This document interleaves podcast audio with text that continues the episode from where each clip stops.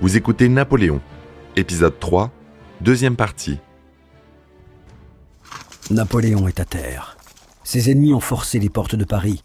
Ses fidèles maréchaux, Ney, Lefebvre, Berthier, Oudinot, Moncey et MacDonald, refusent de combattre. Dans un ultime effort désespéré, il fait marcher ses dernières troupes commandées par Marmont vers Paris. Mais ce dernier est bien vite contraint de se rendre aux Autrichiens.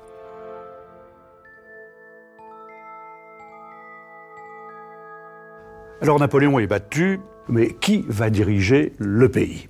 Eh bien, on décide d'appeler, euh, à l'unanimité ou presque, le frère cadet de Louis XVI, qui avait été, lui, exécuté. Et ce frère cadet, c'est Louis XVIII. Et Louis XVIII est ravi parce qu'il n'attendait que ça. Depuis l'exécution de son frère, il n'attendait que de reprendre le, euh, pouvoir, de, de, de restaurer la monarchie en France. Michel de Decker, écrivain d'histoire. Louis XVIII, sa personnalité, c'est un, c'est un personnage louvoyant, c'est un personnage brillant, intelligent, mais louvoyant, qui a toujours essayé de faire ses petits coups en douce, même du vivant de Louis XVI, il envisageait de prendre la régence. Le Sénat organise un gouvernement provisoire, présidé par Talleyrand. Fin politique qui aura su se maintenir au gré des changements de régime de la Révolution française à la monarchie de juillet. Le Sénat déclare Napoléon déchu du trône, son droit d'hérédité aboli et le peuple français comme l'armée délié envers lui du serment de fidélité. Le 4 avril, par arrêt du gouvernement provisoire, il est permis aux conscrits de retourner chez eux. Privé de son rêve impérial, Bonaparte est déterminé à disparaître avec lui. On sait, la bataille de France euh, l'a anéanti, il arrive, euh, il se réfugie à Fontainebleau, avec euh, le lendemain ou le surlendemain la fameuse scène des adieux, mais le soir ou dans la nuit, eh bien, il est pris d'un comment dirait aujourd'hui, d'un grand coup de cafard, d'un grand coup de désespoir, et il avait sur lui de l'opium. Et il ingurgite euh, une forte dose d'opium dans l'espoir, tout simplement, de mettre fin à ses jours. Finalement, l'empereur déchu survit pour signer le traité de Fontainebleau qui le condamne à l'exil, dressant son abdication sans condition le 6 avril 1814. Les puissances alliées ayant proclamé que l'empereur Napoléon était le seul obstacle au rétablissement de la paix en Europe, l'empereur Napoléon, fidèle à son serment, déclare qu'il renonce pour lui et ses héritiers aux couronnes de France et d'Italie, et qu'il n'est aucun sacrifice personnel, même celui de la vie, qu'il ne soit prêt à faire à l'intérêt de la France.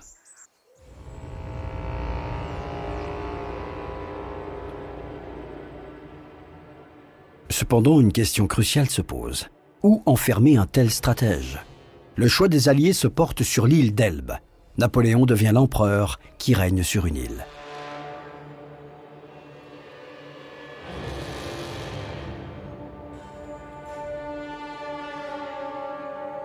Le Sénat appelle à gouverner le très impopulaire Louis Stanislas Xavier de Bourbon, alors réfugié en Angleterre, frère de Louis XVI, comme roi des Français selon le vœu de la nation.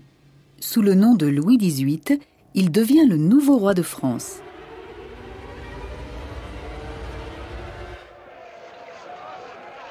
Le 20 avril, avant de partir pour l'île d'Elbe, Napoléon rend un dernier hommage à sa garde personnelle.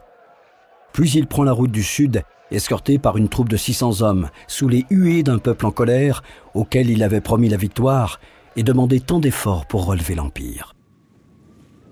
À Saint-Raphaël, il embarque sur une frégate britannique, The Undaunted, l'intrépide, accompagné des commissaires alliés et de sa petite suite, dont les généraux Bertrand et Drouot. On lui a donné la souveraineté, on lui a donné un territoire. C'était euh, c'était une période, c'était un exil euh, relativement doux, euh, avec un climat qui rappelait complètement celui de la Corse. Il était relativement bien traité à cette époque. Le navire entre dans la rade de Porto-Ferraio le 3 mai au soir, après avoir hissé le pavillon parlementaire. Napoléon découvre alors son nouvel empire qui s'étend sur une superficie ridicule de 123 km. L'île d'Elbe en Méditerranée, qui était ce qu'il appelait un petit carré de choux. Parce que c'est une toute petite île, on, avait vite, on en a vite fait le tour, lui qui est habitué à sillonner l'Europe. Eh bien là, il a rapidement fait le tour de la petite île d'Elbe. Eh bien, il reçoit sa sœur, il reçoit la petite Marie Walewska, qu'il avait beaucoup aimée, à laquelle il avait fait un fils. Elle vient lui tenir compagnie pendant quelques nuits à Porto Ferraio. Pendant les dix mois qu'il passe sur l'île, il se comporte en administrateur. Il s'intéresse à l'exploitation de ses mines de fer, fait tracer des routes, planter des arbres, développe l'économie et passe des accords commerciaux avec ses voisins.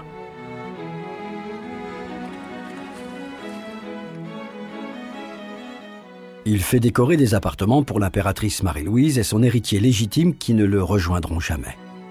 Mais Napoléon se lasse vite de jouer sur un si petit terrain et ne cesse de diriger son regard vers la France, convaincu que le peuple ne supportera pas le retour imposé de la monarchie. Il observe, guette, attendant patiemment son heure. C'est un Napoléon qui veut, qui pense qu'il va revenir d'une façon ou d'une autre euh, en France et au pouvoir. Euh. Jean-François Beige, écrivain.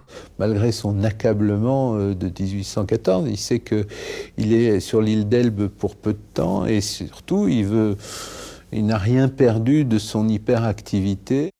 Louis XVIII, de son côté, freine le versement de la rente de 2 millions de francs prévu par le traité de Fontainebleau. Au congrès de Vienne, les appétits des vainqueurs chargés de rétablir la paix en Europe s'affrontent. Ils s'interrogent sur la possibilité d'un retour en force de l'empereur déchu. La menace pourrait-elle venir de Naples? En débarquant en Italie et en s'alliant à Murat, ne risque-t-il pas de reformer une armée qui plongerait bientôt l'Europe entière dans un nouveau conflit? On parle alors de l'exilé aux Açores ou sur l'île de Sainte-Hélène. Talleyrand a quand même une haute opinion de la France. Et c'est lui, en 1814, au congrès de Vienne, qui va sauver la France de la, de la destruction qu'avaient envisagé les Alliés, c'est-à-dire un dépaissement total de la France. Et grâce à lui, Bien sûr, la France va perdre la Confédération du Rhin, le Royaume d'Italie, tous les États satellites, naturellement. Jérémy Benoît, historien de l'art. Mais en même temps, euh, c'est lui qui va obtenir que l'on revienne aux frontières de l'Ancien Régime, celles de 1789. Mais, fidèle à sa stratégie militaire, Napoléon décide de passer à l'attaque le premier. Dans le plus grand secret, il prépare son retour.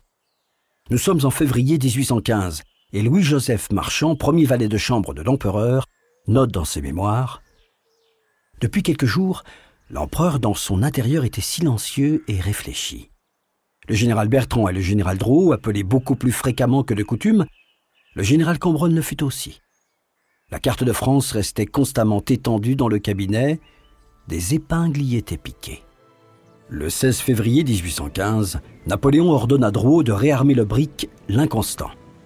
Sur ses ordres, on achète des munitions de guerre à Naples, des armes à Alger, des vaisseaux de transport à Gênes. Dix jours plus tard, à la tombée de la nuit, l'esprit embué par de nouveaux rêves de conquête, il s'embarque avec une poignée de fidèles, 1100 hommes, dont 600 de sa garde, cap sur la France.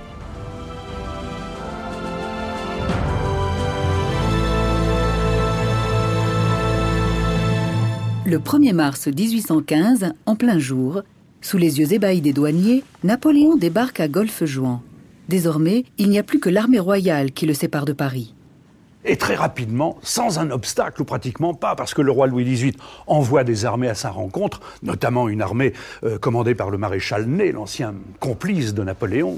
Eh bien, le maréchal Ney, en rencontrant l'empereur, va lui tomber dans les bras. Et ça va être comme ça, c'est ce qu'on appelle le vol de l'aigle, c'est-à-dire de Golfe-Juan à Paris. Ça va être comme ça d'un bout à l'autre. À chaque fois que l'empereur apparaît, tout le monde se rallie une fois encore à lui, parce que c'est le personnage le plus légendaire qui soit.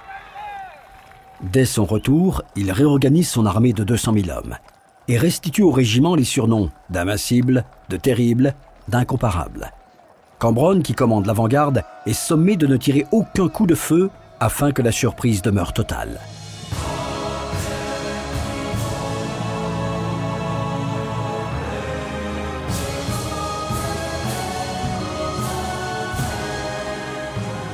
Six jours plus tard, un régiment d'infanterie se présente pour barrer la route à Napoléon. Dans la bien nommée par Stendhal, prairie de la rencontre. Le chef s'avance seul au devant de l'armée royale. En ouvrant sa redingote, écrit Soldats du cinquième, reconnaissez votre empereur. S'il en est un qui veut me tuer, me voilà.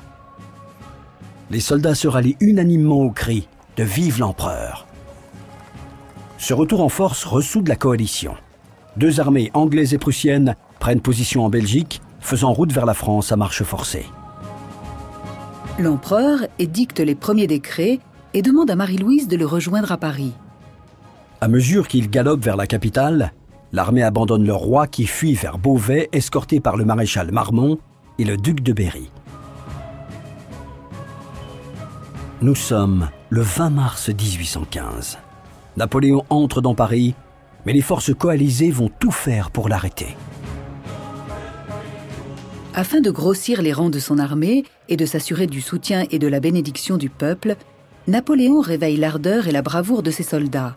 Il ranime le souvenir des grandes victoires passées, la supériorité de la France sur des ennemis qu'elle a tant de fois écrasés, et pointe d'un air grave les dangers imminents qui menacent le pays. Les 100 jours, par exemple, l'ont transformé. Il a rencontré Benjamin Constant, il prépare un acte additionnel euh, à la Constitution, il a beaucoup réfléchi à l'île d'Elbe. Et donc, euh, il veut montrer sa puissance militaire, mais en quelque sorte une dernière fois. En grand stratège, il calcule qu'il faudra deux jours aux armées anglaises et prussiennes pour opérer leur jonction entre Bruxelles et Namur. C'est le moment idéal, il n'y a plus une minute à perdre. Il attaque par surprise les Prussiens conduits par Blücher et parvient à prendre Charleroi. Les brigades de cavalerie et la garde franchissent la Sambre pour bivouaquer entre les deux armées ennemies, l'objectif étant de les combattre séparément et de les vaincre avant l'arrivée des Autrichiens et des Russes. L'empereur confie le commandement de l'aile gauche de son armée au maréchal Ney, qui doit s'emparer du carrefour des quatre bras, où le redouté Wellington et son unité de 7000 hommes l'attendent. Wellington aristocrate anglo-irlandais et maréchal, est notamment connu pour ses victoires contre l'Empire à Orthez, Vitoria et Toulouse. Il deviendra plus tard Premier ministre du Royaume-Uni. Le 16 juin 1815, la bataille fait rage pour contenir les Britanniques alors que sur l'autre flanc, à Ligny, Napoléon repousse les Prussiens. Ce sera la dernière victoire française. Après des combats féroces, les coalisés parviennent à se replier sans être poursuivis par les troupes napoléoniennes. Le maréchal Blücher échappe quant à lui miraculeusement à la capture. Son cheval, atteint par un tir, s'écroule sur lui et le paralyse alors que les grenadiers français approchent dangereusement. Mais la moiteur de la nuit le camoufle jusqu'à ce que son aide de camp parvienne à le délivrer. À une dizaine de kilomètres au sud, une autre bataille se prépare, Waterloo.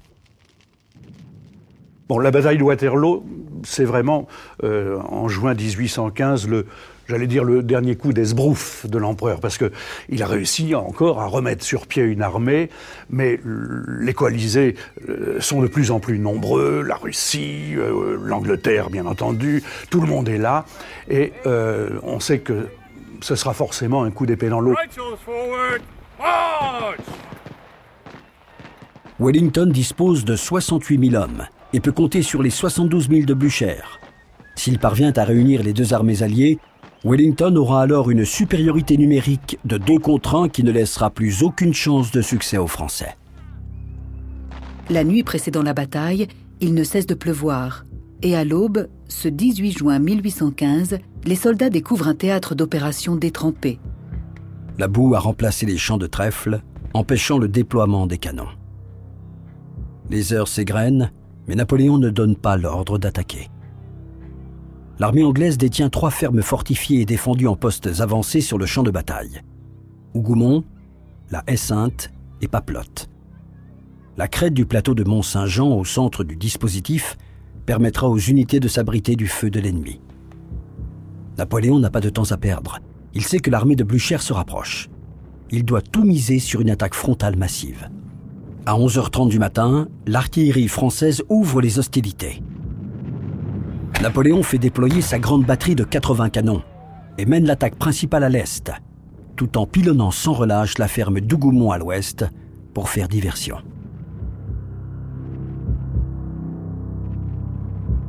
Mais l'infanterie progresse difficilement et les boulets de canon s'enfoncent dans la terre au lieu de rebondir. Wellington devinant la manœuvre de son adversaire, dispose habilement ses troupes à l'abri de la crête. La tentative de prise de la ferme d'Ougoumont va devenir une véritable bataille dans la bataille, mobilisant inutilement toute la journée près de 8000 hommes du prince Jérôme, frère de Napoléon, contre seulement 2000 Anglais. À 13h30, les divisions d'infanterie attaquent la ferme de la Haie-Sainte. Wellington ordonne la charge de la cavalerie lourde, dont les célèbres Scott Grays. Les Français, surpris par cette manœuvre, sont forcés de se replier à la hâte, subissant de très lourdes pertes. Les deux brigades de cavalerie attaquent dans leur élan la grande batterie française, mais elles sont écrasées par la cavalerie napoléonienne, restée en arrière. Et il aurait pu emporter la bataille de Waterloo. Ça été, c'est pour la première fois, euh, une enfilade de catastrophes ou de contretemps. À 15 heures, une nouvelle canonnade française vise à faire tomber la haie sainte. Wellington replie son centre. Persuadé qu'il s'agit d'un repli général, le maréchal Ney prend l'initiative d'engager sa cavalerie. Il ignore alors que l'armée anglaise se dispose en carré, attendant patiemment l'assaut. Ney multiplie les charges sans aucun soutien d'infanterie et peu à peu, ses hommes s'écroulent autour de lui. La cavalerie française est décimée. Napoléon devine au loin les silhouettes portant l'uniforme sombre de l'armée prussienne. Doit-il se replier? Il veut tenter une dernière fois de vaincre les Anglais avant que Blücher ne paraisse devant lui. Je n'avais plus en moi ce sentiment de succès définitif. Je sentais qu'il me manquait quelque chose. Ce n'était plus cette fortune attachée à mes pas qui se plaisait à me combler, c'était le destin sévère auquel j'arrachais encore comme par force quelques faveurs, mais dont il se vengeait tout aussitôt. Car il est remarquable que je n'ai pas eu alors un avantage qui n'ait été immédiatement suivi d'un revers. Mémorial de Sainte-Hélène.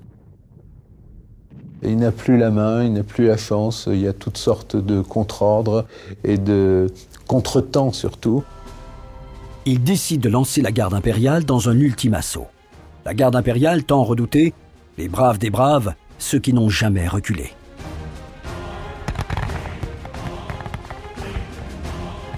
Les lignes françaises progressent au rythme du tambour.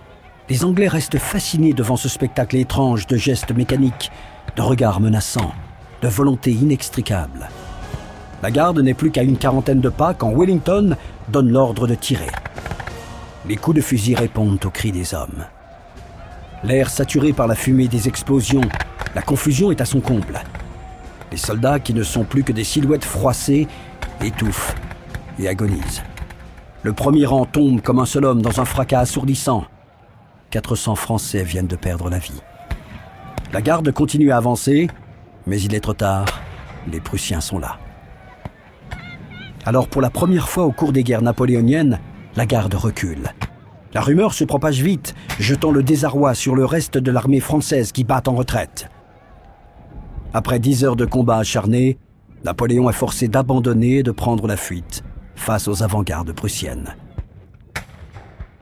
Quatre jours plus tard, au palais de l'Élysée, l'empereur abdique en faveur de son fils, Napoléon II. Il tente de fuir par le port de Rochefort où l'attendent deux frégates prêtes à lever l'ancre vers les États-Unis. Mais son plan est découvert et il doit négocier avec les vainqueurs. Il est battu et cette fois-ci, euh, les coalisés euh, tapent vraiment sur la table en disant ça n'est pas possible, on ne va pas le remettre à proximité euh, de la France, il faut donc l'exiler le plus loin possible dans un endroit véritablement inaccessible. Il demande l'asile au plus constant de ses ennemis, l'Angleterre, qui décide de le déporter sur l'île Sainte-Hélène, une île du bout du monde, en plein cœur de l'océan Atlantique. C'est la solitude et les vexations qui attendent Napoléon à Longwood. Enfermé, surveillé, privé de liberté, dénigré par Hudson Lowe, le gouverneur de l'île, qui lui refuse le titre d'empereur et le nomme simplement Général Bonaparte. Les Anglais euh, qui ont pris la chose en main. Jérémy Benoît, historien de l'art.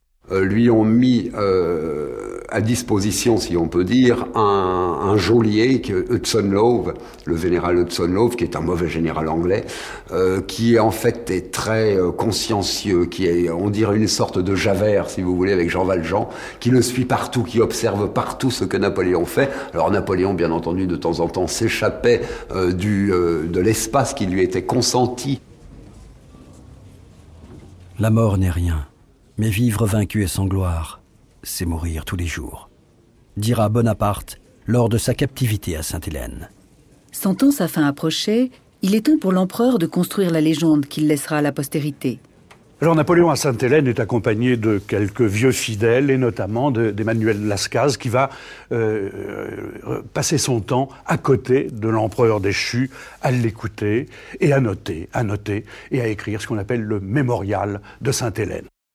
Il est vrai que ma destinée se montre au rebours des autres. La chute les abaisse d'ordinaire, la mienne me révèle infiniment.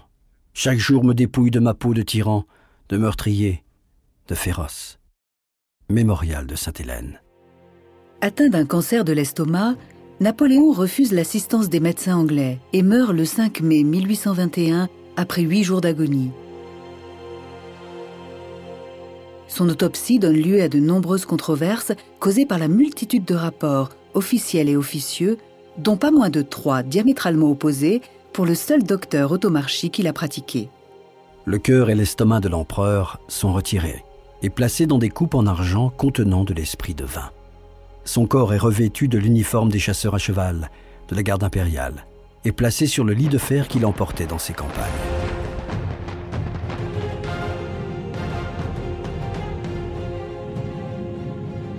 Napoléon laisse une France ruinée et à l'agonie. Depuis 1792, elle a perdu environ 1 700 000 de ses hommes, dont la majorité pendant les guerres napoléoniennes. Il y a des milliers de morts, des milliers de morts, et il va falloir deux ou trois ou quatre, voire quatre générations avant que la France ne se sorte de cette saignée, de véritable saignée.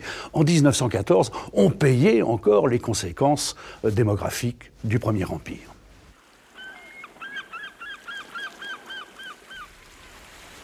Les ports et ses arsenaux sont détruits.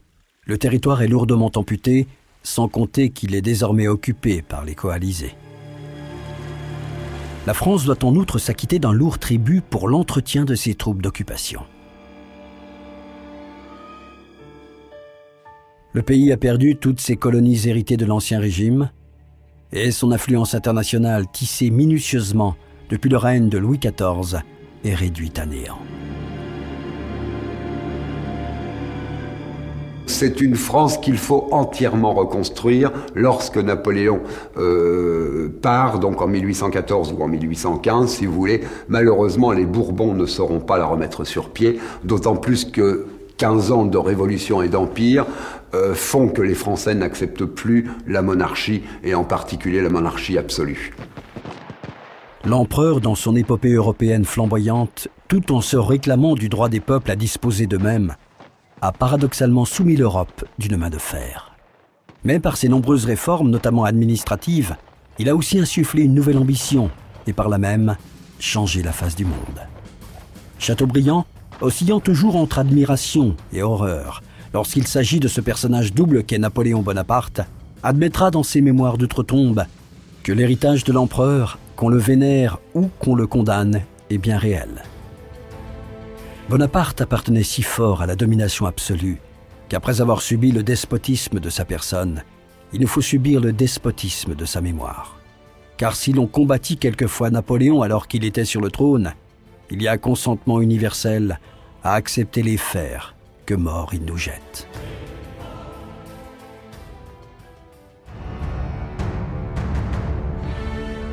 Vous venez d'écouter Roi de France.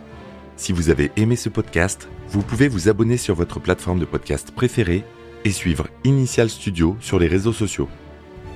Roi de France est un podcast coproduit par Initial Studio et Merapi, adapté de la série documentaire audiovisuelle éponyme produite par Merapi. Cet épisode a été écrit par Thierry Bruand et Dominique Mougenot. Il a été réalisé par Franck Courvoisier. Production exécutive du podcast Initial Studio. Production éditoriale Sarah Koskiewicz et Mandy Lebourg, assistée de Sidonie Cotier. Montage Johanna Lalonde. avec la voix de Morgane Perret.